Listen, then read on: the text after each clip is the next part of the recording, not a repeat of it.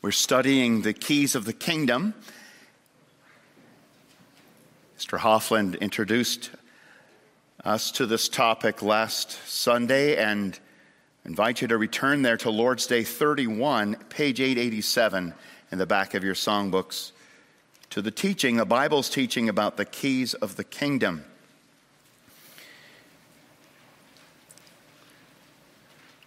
Two keys the Lord Jesus uses, has given to his church to open and close the kingdom.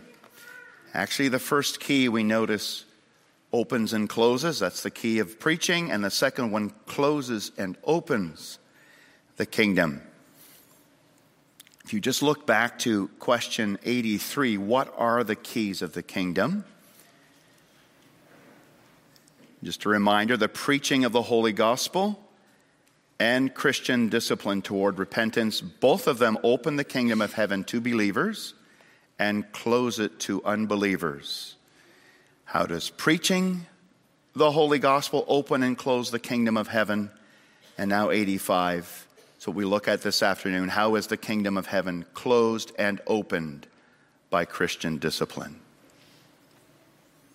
According to the command of Christ, those who, though called Christians, profess unchristian teachings or live unchristian lives, and who, after repeated personal and loving admonitions, refuse to abandon their errors and evil ways, and who, after being reported to the church, that is, to those ordained by the church for that purpose, fail to respond also to the church's admonitions.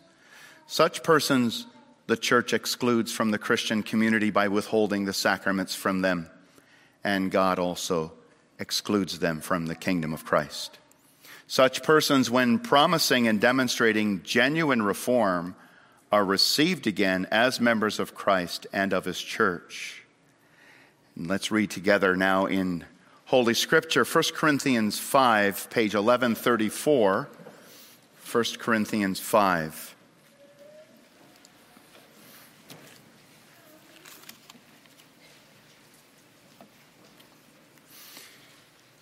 Page 1134.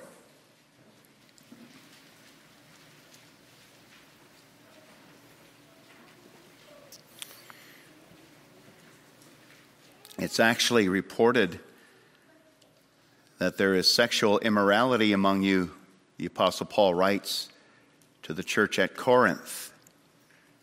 There's sexual immorality among you, and of a kind that's not tolerated even among pagans. For a man has his father's wife, and you're arrogant. Are you not rather to mourn? Let him, him who has this done this be removed from among you.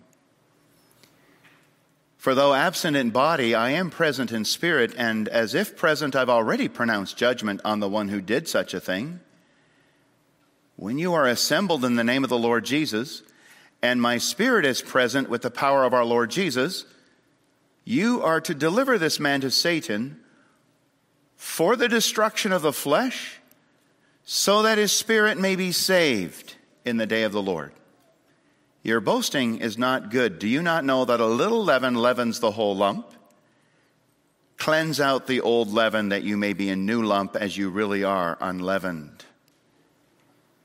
For Christ our Passover lamb has been sacrificed. Let us therefore celebrate the festival not with the old leaven, the leaven of malice and evil, but with the unleavened bread of sincerity and truth. I wrote to you in my letter not to associate with sexually immoral people, not at all meaning the sexually immoral of this world, or the greedy and swindlers or idolaters, since then you would need to go out of the world.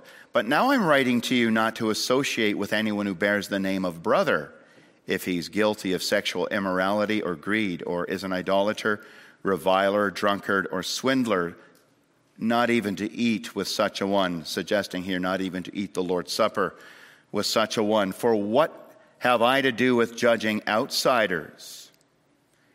Isn't it those inside the church whom you are to judge? God judges those outside. Purge the evil person from among you. This is God's word. May He bless it to our hearts and lives and equip us for the ministry of Christian discipline. Brothers and sisters in Jesus, in 1 Corinthians 5, Paul says, Don't worry about the sins of people outside the church. Let God deal with them. You have to worry about sins inside the church. That's your calling. And isn't that so easy for us to tisk, tisk the sins of those outside the church, the immorality of our world? There is so much perversion. This is such a bad place. I can't believe they would do that. And then to cover our own sins in the church and make excuses for them and tolerate them and say it's okay. That's what Corinth was doing. But Jesus is so concerned about sin inside the church that he gave us a special tool to deal with it. One of the keys of the kingdom, specifically the key of Christian discipline towards repentance. He's so earnest and so zealous about the church dealing with her own sins he says, I give you a tool, an instrument, and by it, I will open and close the kingdom of heaven on people's lives. That's how powerful that tool is. That's the question for us. Do we in the church take sin seriously? Really, the question should be do we take Christ seriously? Because that's what this is about. Jesus saved us from our sins to live for Him. And if we say, sin doesn't matter to us, what we're really doing is false advertising about Christ. Jesus saved you to make you free to go on in your sins. That's blasphemy. That's trampling underfoot the blood of Christ. No, Jesus saved us from our sins to live for Him. And we must deal with sin in the church to show what Christ has done for us and why he's done it. For a message of forgiveness to all who repent. And the power of the Holy Spirit to walk in a new way. So Christ calls us to take sin seriously in the church as a way to take Christ's work seriously, Christ seriously.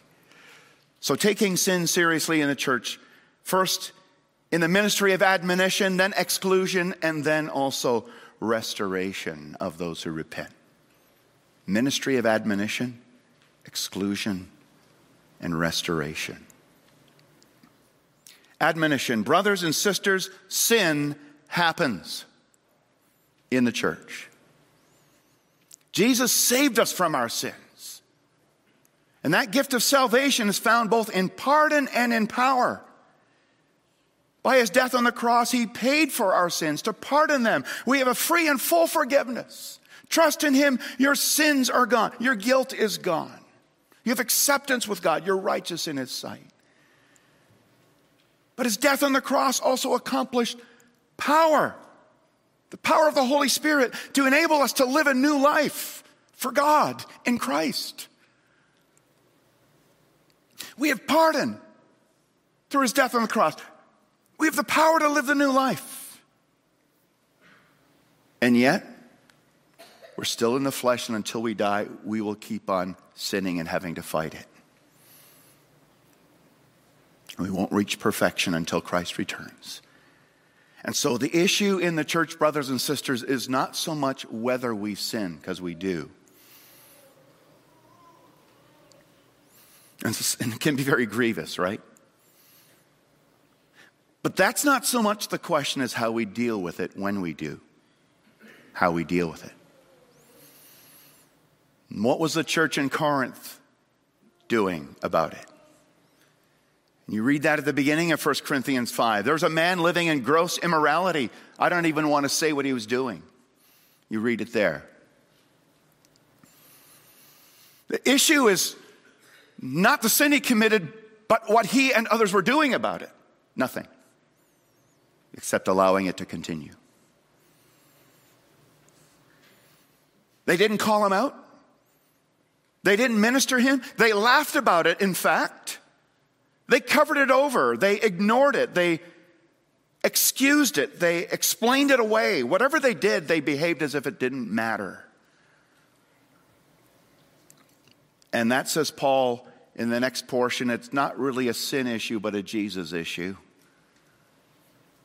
Because Jesus didn't die to give us the freedom to go on living in our sin, He died to make us holy. He died to make us good, make us new. So Paul will say that in verse 7 clean out the old leaven, the sin in your midst so that you may be a new unleavened batch, as indeed you are, for Christ our Passover lamb has been sacrificed. Jesus died to take away your sin and make you a new and holy people, a new batch. So don't let sin go and grow and spread and take over the whole church, let alone take over that own person's life. So they minimized sin in the church there at Corinth. Jesus didn't. And he doesn't. And that's why he gave us the keys of the kingdom, and in particular, the key of Christian discipline. And in doing so, Jesus gave the church authority, each one of us authority, to deal with sin in the church, to minister his word to sinners who are going astray who are living in sin and are not repenting of it. Where does Christian discipline begin? It's where self discipline stops. So if I'm not living in self discipline, putting my own sin to death, if I'm getting caught up in either one, one of two categories of error immorality, moral error, or the other is doctrinal error. 1 Corinthians 5 deals with moral error, immorality, and such sins. 1 Timothy 1, we read about last week about Hymenaeus and Alexander, who were handed over to Satan, delivered over to Satan that they might be learn not to blaspheme. They were committing doctrinal error. So the catechism speaks about anybody who is living an unchristian life or teaching, professing unchristian teaching. You can have moral error and you can have doctrinal error, but when we're not disciplining ourselves against either of those and are letting sin grow and carry us away, that's when mutual discipline starts. And I need you to come to me and talk to me and admonish me because we're not allowed to tolerate it. even if it's a friend or a family member.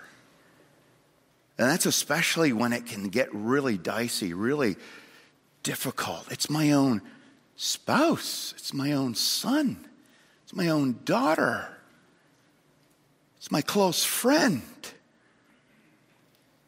And then sometimes we begin, begin to protect our friends and loved ones from the ministry of fellow believers and of the elders and say, don't you dare get close. Because discipline hurts. Discipline hurts. But, brothers and sisters, the pain of admonition, the pain of discipline is much to be preferred over the path and the pain of eternal condemnation. Just to let it go and let it grow and let it take over. Think of discipline as the Christian's internal healing system. God has given to every body an internal healing system so that when there's an infection in one part, antibodies from all over the body rush to that spot to fight that infection and spare that part of the body and spare the whole body. But if the antibodies are slow or lacking, what happens? That infection grows and can wreck that whole member and then move on, and the whole body goes septic, right? It's the body's internal healing system. Well, Jesus, through the second of the keys of the kingdom, gives to the body of Christ an internal healing system.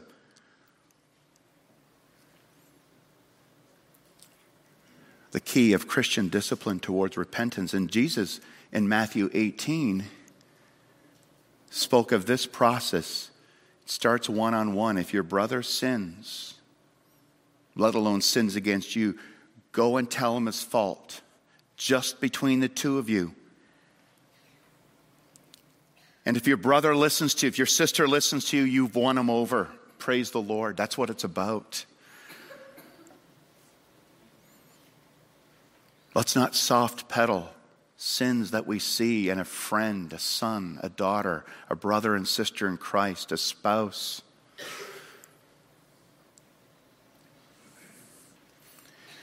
Sometimes, when a spouse lives in sin, or a son or daughter, the pain of dealing with it, if we've addressed it and they haven't listened and taking it further, say we need to get a counselor and so on, can be too much and then we just stop it and then it it just grows and it goes to the next generation often and the next one. And, and Christ has put such healing power right in our midst. Sometimes we see discipline as a matter of shame. I don't want my name out there or my family's name. It's not a matter of shame, it's a matter of grace. Jesus loves us so much. He loves the church that he bought with his precious blood so much that he's saying, you know, we have a mechanism for dealing with sin. It's in the blood and spirit of Jesus Christ. That gospel of forgiveness of sins and power to change is for you, for my people every day. And I want you to minister that gospel through Christian discipline, even in one on one conversations, through loving admonition. True discipline is not to be confused with fault finding. Sometimes we just like to find fault with others. That's not what it is. Not when it's done according to the command of Christ.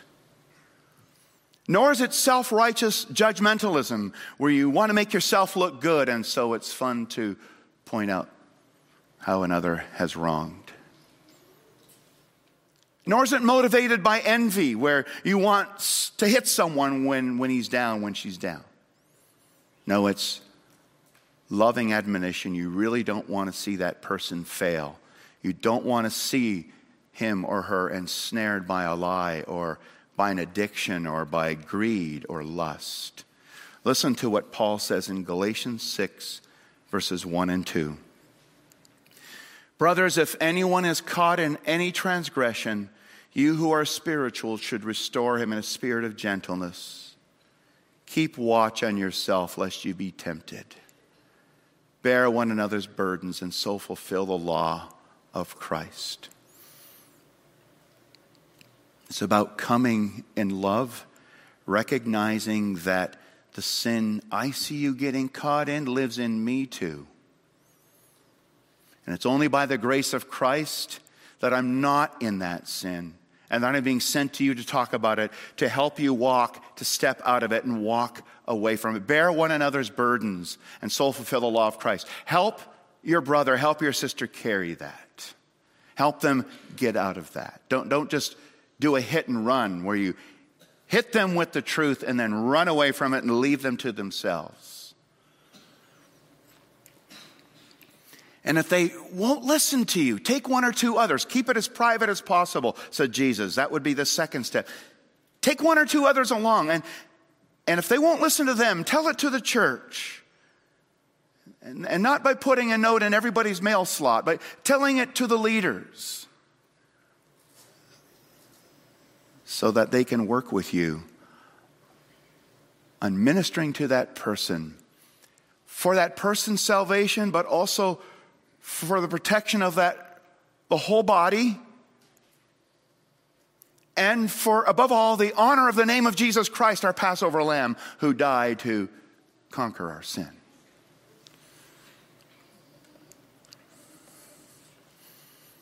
But of all places in the world, it's in the church that sin must be dealt with. Patiently, lovingly, but really. Because a little leaven leavens the whole lump, says Paul. Well, let's see, secondly, exclusion. Tell it to the church, said Jesus in Matthew chapter 18. And if he refuses to listen to the admonitions of the church, then let him be to you as a Gentile or a tax collector. And that meant an outsider to the church, somebody who's been put out. And that's exactly what Paul is teaching here in 1 Corinthians 5 and 1 Timothy 1 when he says in verse 5 deliver this man over to Satan, this man who's been living this way. Deliver this man over to Satan. You say, well, what does that mean? Throw him in hell? No. It means the same thing as what Paul says in 5 verse 2 let him be removed from among you. Delivering somebody over to Satan is the same as removing him or her from the church. Putting him out into the world where Satan is the boss, where Satan and his cronies will rule your life. Why would you do that? For the destruction of his flesh his sinful nature, his addiction, so that his spirit may be saved in the day of the Lord. For his reclamation, it's a reclamation project. Always remember, brothers and sisters, the purpose of discipline is not to get rid of people you don't like, but to help people wake up to the seriousness of their sin, if perhaps God may grant them repentance.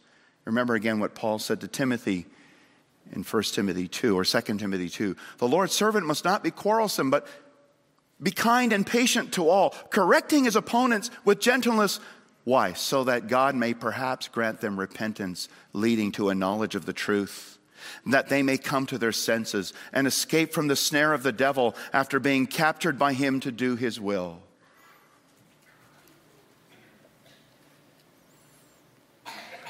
But if they refuse to heed, we must proceed to what we historically have called the extreme remedy excommunication or exclusion. The church excludes them from the Christian community by withholding the sacraments from them, we say in 85, and God also excludes them from the kingdom of Christ. Remember the function of the keys from Matthew 16? Paul repeat, repeats those words again, or Jesus repeats those words again in Matthew 18 when it comes to discipline. Whatever you bind on earth will be bound in heaven, will have been bound in heaven. Whatever you loose on earth will have been loosed in heaven. That when we're according to the command of Christ and faithful to the scriptures, binding and loosing on earth, we are doing what God has already done in heaven. What does it mean to bind and to loose people? To bind people means that if they don't respond in faith to the ministry of the word, repent. Believe in the Lord Jesus Christ. Ask for forgiveness for that sin. Pray for the Holy Spirit to change your life. That's the good news. There's a way out. If they don't respond, and then it goes to two or three, and then it goes to the church. And if they still don't respond in faith, then they must be bound. And that means you declare their sins are bound or tied to them, and they're under God's condemnation. It's a terrible declaration.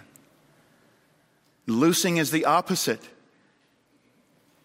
That they, you bring the good news to them, right? The antibodies are bringing the good news to that that member who's in sin and saying, Repent, believe the gospel. Jesus will receive you, forgive you, fill you with his spirit, and change you. And they respond in faith. Then you loose them, or you declare their sins are loosed or untied from them. And it's like Christian in Pilgrim's Progress when that burden fell off his back and it rolled down, down the hill and right, went right into the sepulchre where it was buried and he saw it no more. And that's even what exclusion is about, why it's, it's called the extreme remedy. It's all in the hope. The Holy Spirit will use that ministry of discipline to say to that person, I'm outside of the body of Christ. I'm not part of the family of God. I'm not in the kingdom. I belong to the world. I'm in a terrible spot. He, He uses discipline to do that. It's, it's a key of the kingdom. And he flees to Christ for salvation. That's the purpose of it. That his flesh may be destroyed and his spirit saved on the day of the Lord Jesus. Again, it's not a ministry of shame, but a ministry of grace. Where fellow sinners who are living in repentance deal with sinners who are not, to call them to repentance and faith in the Lord Jesus Christ. So, dear brother, dear sister, you may be here this afternoon. You may be listening to the live stream. You may hear this later on. But if you're being pursued by a fellow believer, if you're being pursued by an elder, if they're texting you, if they're contacting you and urging you to see your error and to get out of that, and you're not listening, God is working through that. It's serious business to, to refuse that text and that phone call and that visit and that conversation. And then the key could be closing the door of the kingdom on you. When God is calling you back to a life of faith and obedience, of sound doctrine and holy living. And you must know this is a Jesus thing. This is a Jesus thing in the end, not a sin thing. The Good Shepherd is calling you. You know the safest place you can run when you're stuck in a deep hole of sin? Is not to hide, not to run away, but to run to the one who's calling you, the Lord Jesus, through your friend, through your relative, through your elders. Because there's no better place, no safer place to go than the Lord Jesus Christ, who loves to receive sinners and show mercy to them.